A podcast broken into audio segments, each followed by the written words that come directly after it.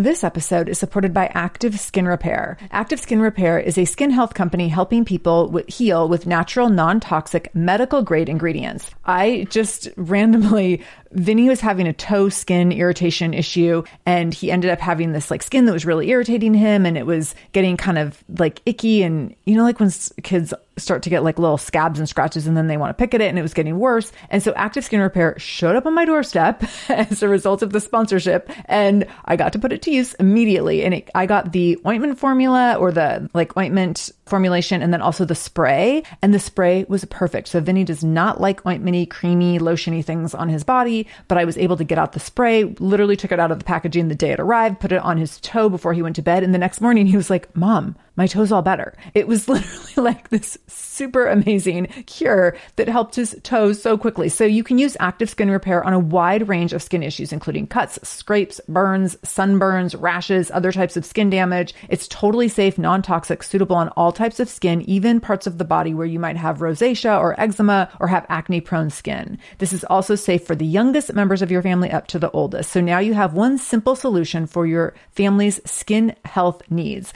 with over 500 500,000 happy customers and thousands of five star reviews and super safe and clean ingredients, active skin repair is something that you want to have on hand for your family. So to get your own active skin repair, go to activeskinrepair.com to learn more about active skin repair and get 20% off your order when you use the code shameless. That's activeskinrepair.com. Use the code shameless for 20% off your order. activeskinrepair.com, code shameless.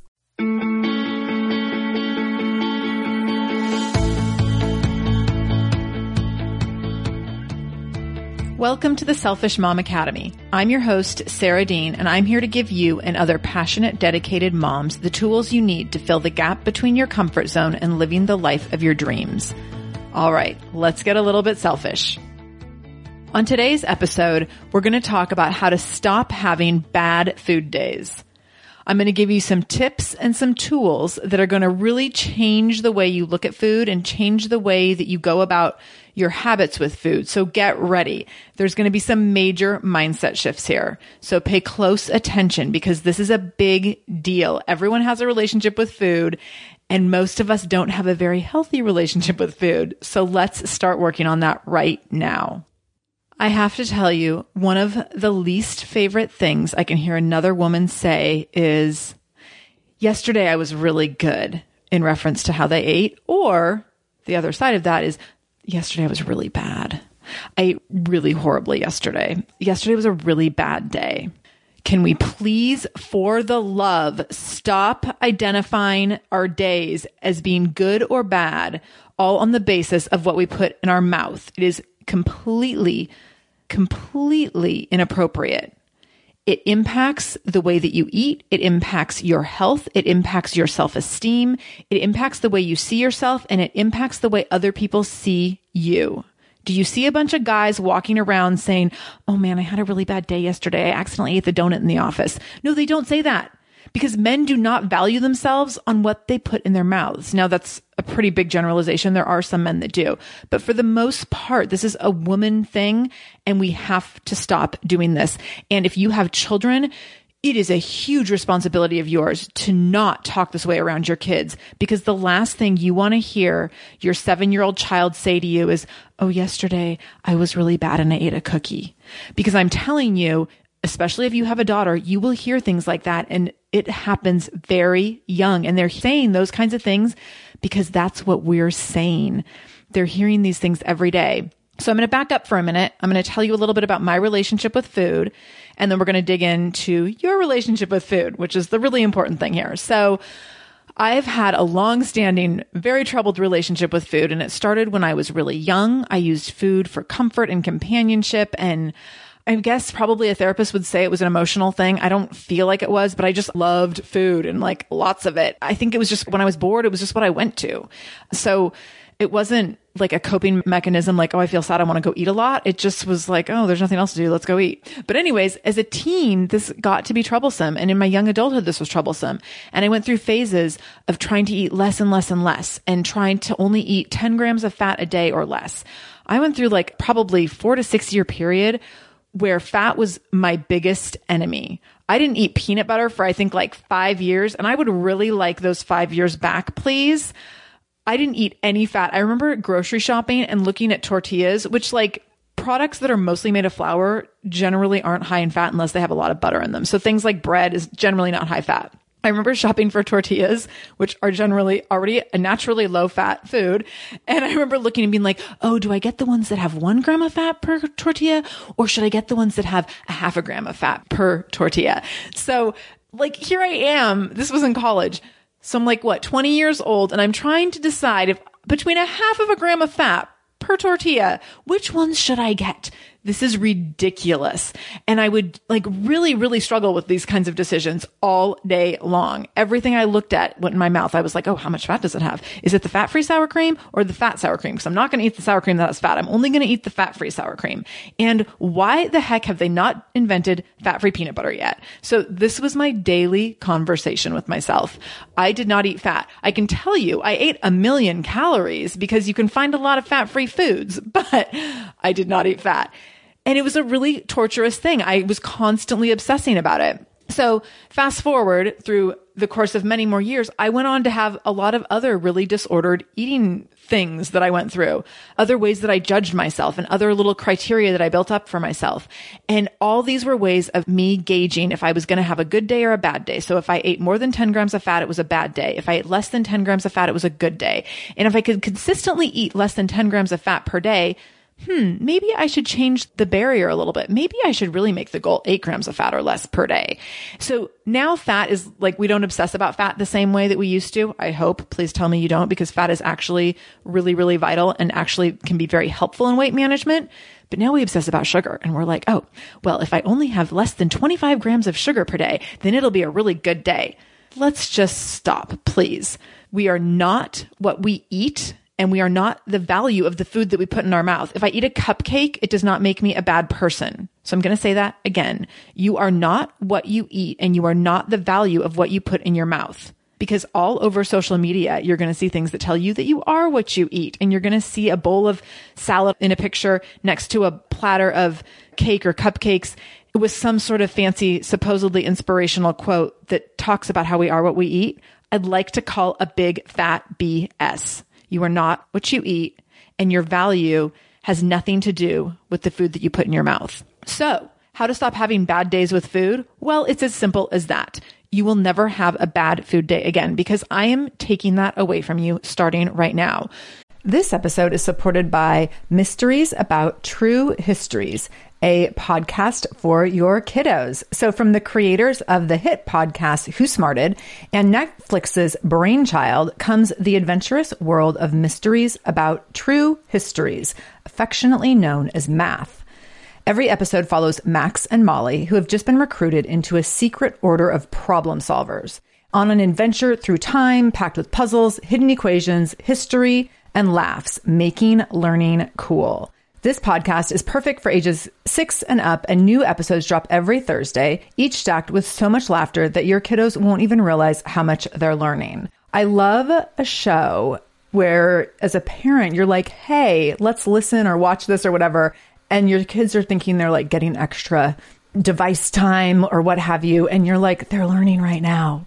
So it feels like such a big win. So I want you to go check out Mysteries About True Histories wherever you listen to podcasts. You can tune, tune into Mysteries About True Histories with your kids. You can follow and listen on Apple Podcasts or wherever you get your podcasts, wherever you're listening to this podcast. So go check out Mysteries About True Histories to listen in and have some fun with your kid while they learn today. This episode is supported by AquaTrue. Having clean, safe water is the last thing you want to worry about. But unfortunately, according to extensive research by the Environmental Working Group, three out of four, yes, three out of four homes in America have harmful contaminants in their tap water. So that's why you got to check out AquaTrue. AquaTrue purifiers have a four stage reverse osmosis purification process, and their countertop purifiers, which is what we have, take no installation or plumbing, and they remove 50 15 times more contaminants than ordinary pitcher filters, and they're specifically designed to combat chemicals like PFAS, which can lead to potentially adverse health effects like cancer, endocrine system disruption, and liver toxicity, which is part of what makes AquaTrue so special, unique, and important in terms of how they are able to filter water. They also have water purifiers to fit every type of home. So, like the installation free countertop purifier that we have at our house, to higher capacity under sink options. They even have Wi Fi connected purifiers and mineral boost options. So, I'm so excited about our new AquaTrue. And here's the thing I swear it's like a gentle reminder to actually drink more water every time you walk into your kitchen. So we are drinking more water now and also more clean water. So more water that is more clean. Feels like a double win. I'm feeling pretty impressed with us. I feel like sink water, tap water becomes invisible at a certain point. And when I see the purifier on my counter, it's like many time a day reminder to like keep drinking, keep drinking. So I want you to check out AquaTrue for yourself and for your family. AquaTrue comes with a 30 day money back guarantee and that makes it a great gift as well. Today, my listeners listeners can receive 20% off any AquaTrue purifier when you go to aquatrue.com. That's A Q U A T R U.com and enter the code shameless at checkout. That's 20% off any AquaTrue purifier when you go to aquatrue.com and use the code shameless, S H A M E L E S S. aquatrue.com code shameless. You will not classify a day as good or bad because it doesn't benefit anyone. Where does it get you in moving toward a goal if you look back and you say, yesterday I was really bad. I ate the pizza and then I had a beer and then I had some candy. And then, oh man, before I went to bed, I had like some pretzels and maybe I even had a piece of my kid's licorice. Yesterday was really bad that doesn't help me with anything in my life, does it? Does it help me move toward a goal? No. Does it help me feel good about myself? No. Does it help me bring value to my life in any way, to my family, to my work, to my relationship with my husband? No. All it does is suppress everything. All it does is allow me to stay in this place where I judge myself based on food. And that is a ridiculous place to live. And when I use the word ridiculous, I don't want it to sound like I'm being insensitive. I just want to impact upon you how inappropriate it is to judge yourself based on the food that you put in your mouth. And when we talk about having a good day versus a bad day, that's exactly what you're doing. You are identifying yourself as a person and your worth as a person based on what you ate. I am not an amazing person because I ate two salads yesterday. So let's not get carried away because I did eat two salads yesterday and I shouldn't be walking around town with my head held high because, oh, I ate two salads and I'm awesome. No, I ate two salads. That's all. That is a neutral statement. It is not good. It is not bad. So let's take this for what it is. Food is food and it's not good and it's not bad. Some of it has different health benefits for us, and some of it will take us closer to or further from a goal, but it doesn't impact whether or not we're a good person or a bad person. So I hope that clears up for you whether or not you're having a good day or a bad day with food. Because I can tell you right now, you're not having a good day or a bad day with food. I didn't have a good day yesterday because I ate two salads. And I didn't have a bad day on a day that I ate pizza and cupcakes and beer and whatever. None of that impacts me as a person, and none of it helps me move closer to or further from a goal when I start identifying food in a positive or negative way. So I hope we can move on from that. I hope that you can let that sit for a minute because we're going to move forward now and talk a little bit about how you can overcome this mindset. Because yes, you can say, okay, I'm not going to talk that way anymore. And you can say, so this is a funny thing that happens. I'll go to a restaurant with people and people feel very self-conscious ordering food around me because of my history in fitness and nutrition. So they're always like, well, what is Sarah going to get? And what would you recommend? And should I get my dressing on the side? And I should definitely not get french fries. I'll get the side salad instead because Sarah's here all of which is ridiculous. Like when I go to a restaurant, I get what I want and I don't feel like I need to justify it to anyone. If I want to get a burger and fries, I'm going to get the burger and fries. And I don't need to tell the whole table like, well, I know I'm a trainer and normally I wouldn't eat like this, but today is my treat day and I haven't had a treat in seven days. Like that is all so irrelevant. I'm at a restaurant to enjoy myself with the people that I'm with. I'm not going to have a conversation about why I'm eating what I'm eating because that's not what I'm there for. I'm there to enjoy the people that I'm there to be with and spend time with and develop a relationship with. So it's not about the food that I'm putting in my mouth and it's not about the reasons that I'm putting that food in my mouth. And the same thing for all the people who are looking at me thinking, what is Sarah going to think?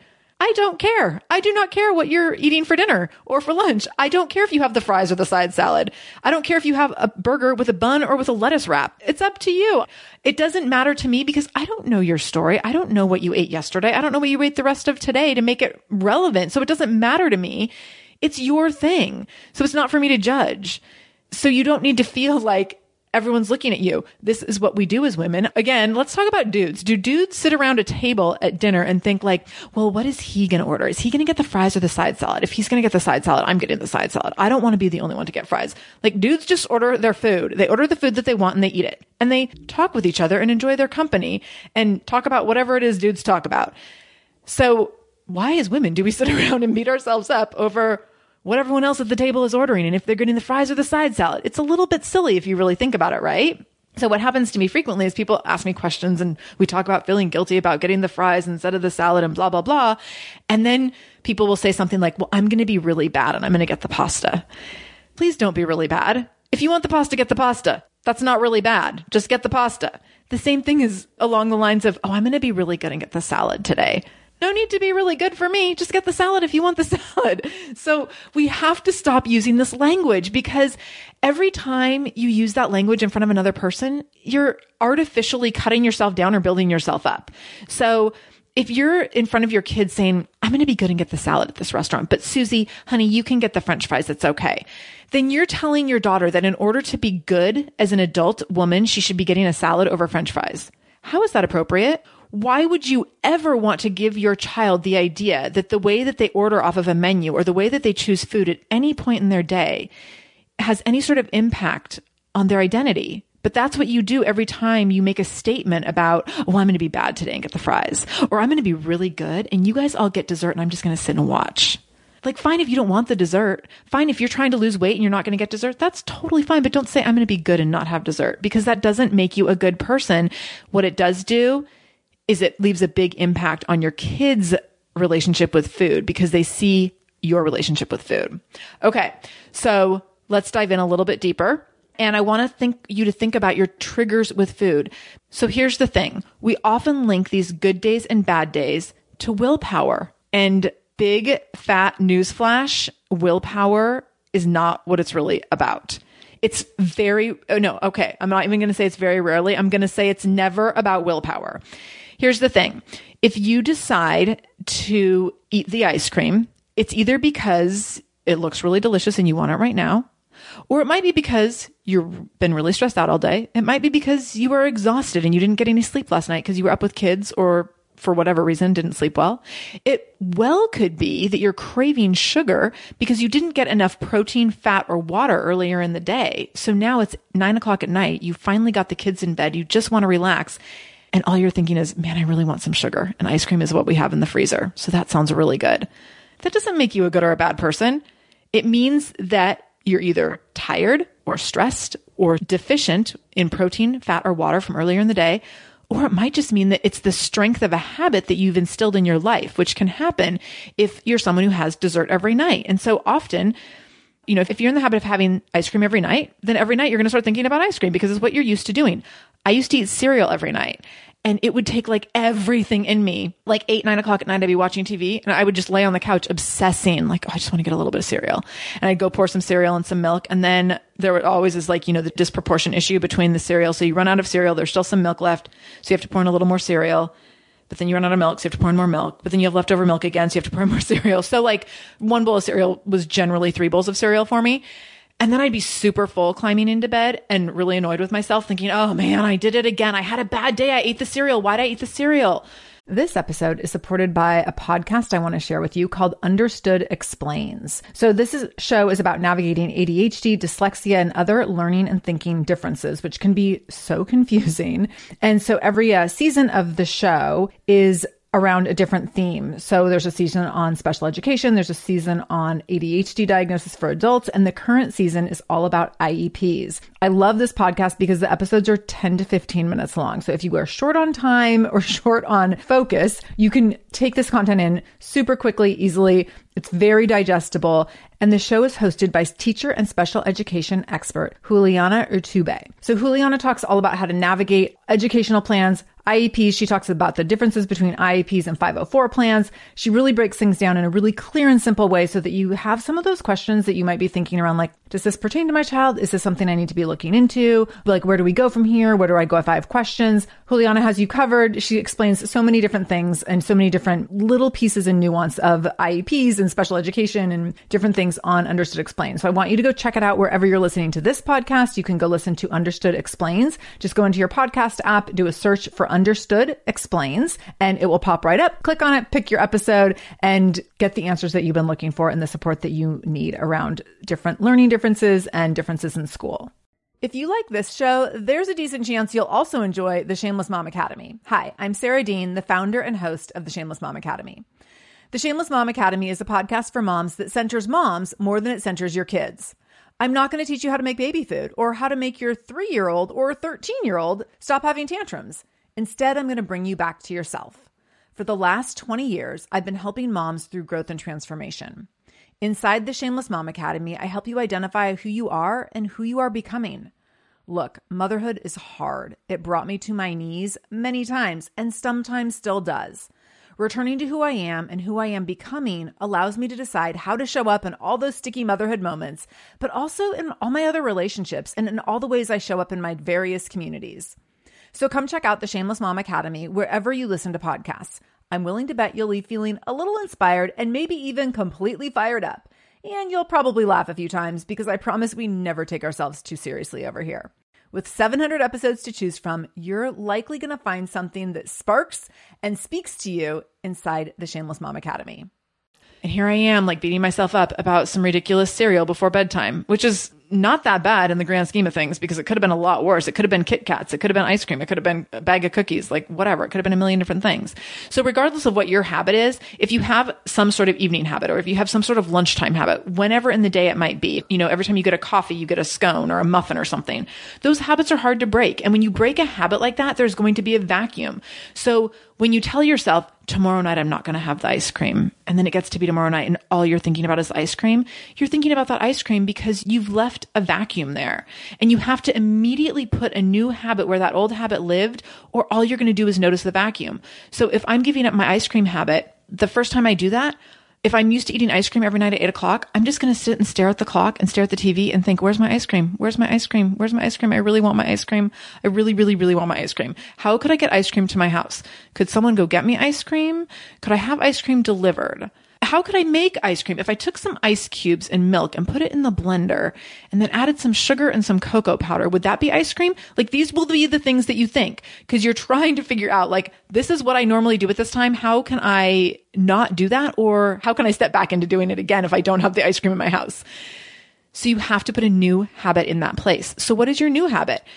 All you have to do is think about trying it one time. So I'm going to think about, okay, I'm not going to have ice cream tonight this might be hard, but I'm going to just try and see what is it like if I have a cup of tea instead. This might be miserable, but I'm just going to do it one time and see what it's like. So I'm going to make myself the tea and I might think about the ice cream the whole time I'm drinking the tea. And then I get done with the tea and be like, oh, actually, I kind of feel full because hot liquids do fill me up. Maybe I don't need the ice cream. Maybe I'm okay. And then I might go to bed and be like, yeah, actually, you know what? I didn't eat the ice cream and I'm good. So this is shocking. And now I've started a new habit. And now I can replicate that again the next night. That's not to say that you're not going to want the ice cream the next night because you might, you'll probably still think about it. You might think about it for many nights, but it's just practicing a new habit and putting that new habit right there rather than leaving that vacuum. And then it's much easier to break free of the habit that you were deeming bad. Does that make sense? So think about what can you put in that new place. It might be that you don't sit on the couch at eight o'clock at night because that's a trigger for you. It might be that instead you go read a book or you crochet because your hands are busy when you're crocheting. So I'm not saying that anyone can just crochet out of thin air, but I do know a lot of people who use handy work and those kinds of habits to get around the hand to mouth habit in the evening, which can be really powerful. It might be that you go for a walk at eight o'clock. Maybe your partner can watch the fam, you know, hold down the fort and you can get out of the house for a few minutes. So, okay, you've identified the vacuum effect and you have started to build some new habits. This means that you can start to build your strength around developing new habits and your self worth around developing new habits. It doesn't mean that you're starting to develop your self worth about like, yes, now I'm a good person because I drink tea. No, because you weren't a bad person when you ate the ice cream. So it's just what it is. And then it's a focus on identifying the positive behaviors. And so acknowledging oh, wow, I drank tea and I didn't have the ice cream and I felt really good about that. And that's awesome. You can feel good about something. You don't have to identify the food as good or bad, but you can identify the behavior as something that you feel really positive about and feel really strong about. So start identifying, oh, I did this and I feel really good about that. And it can be all throughout the day and it can be a million different things. You make over 200 decisions every single day that impact your weight. So you are constantly barraged with how to decide what you're going to put in your mouth and all these other tiny little decisions all day long. You get decision fatigue. It is exhausting to say yes or no to dietary decisions all day long. So minimizing how many decisions that you make every day related to food can be very powerful, but also at the end of the day, instead of focusing on like, oh my God, I can't believe that I ate the donut, out of 200 choices, if the one choice you made that makes you feel bad is the donut, what about the other 199 choices that you made? So let's start focusing on the things that you can feel good about. If you ate the donut, fine, move on. Who cares? That does not make you a better person or a worse person. It has says nothing about your self value. It says nothing about anything related to anything. So forget the donut, but let's look at things that you feel good about from that day. So you ate the donut, whatever. We're not even putting that on the list. We're going to put three positive things from the day on your list. So you played a game with your kid after work. Maybe you helped someone, a coworker out with a project at work to help build a relationship or build some credibility or authority in that position. Maybe you were able to spend a little extra time with your husband in the evening, or maybe you got in a workout, or maybe you got a massage, or maybe you made a kind, thoughtful decision related to someone else.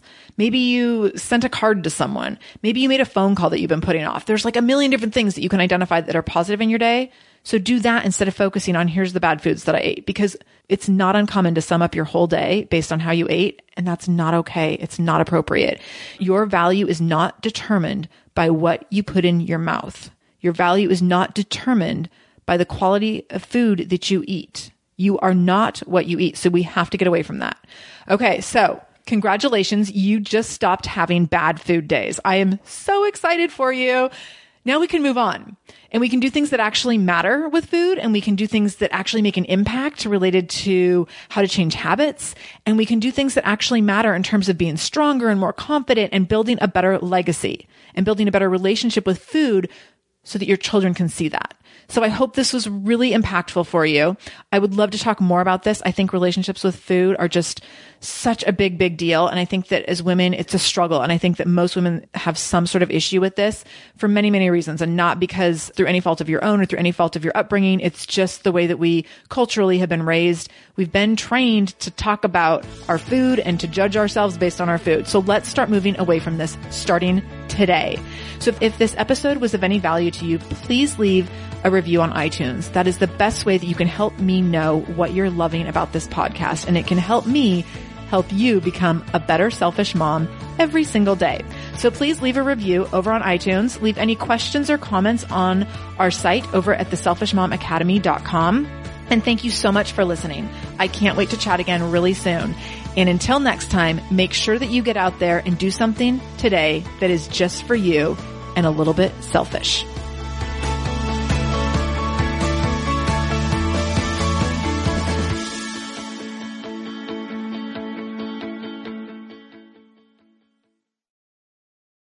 Hey there, I'm Debbie Reber, the founder of Tilt Parenting and the author of the book Differently Wired.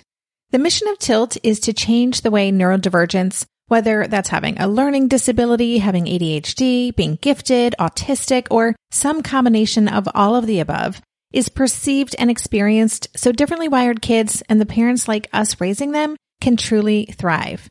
On the Tilt Parenting podcast, I get to talk with authors, therapists, educators, and parenting experts who are committed to this mission. I ask the questions my listeners are most curious about when it comes to supporting our kids. And in turn, my guests share strategies for challenges, out of the box ideas for navigating school, best practices for therapies, tips for advocating, and so many thoughtful insights on what it really takes to help our kids grow up feeling seen and respected so they can create awesome lives for themselves. I know that raising a differently wired kid can feel overwhelming and isolating, but I promise you, you are not alone and it can feel so much better. If you're on this parenting journey, come listen to Tilt Parenting. Together, we can shift this paradigm and show up for our exceptional kids with hope, possibility, and joy.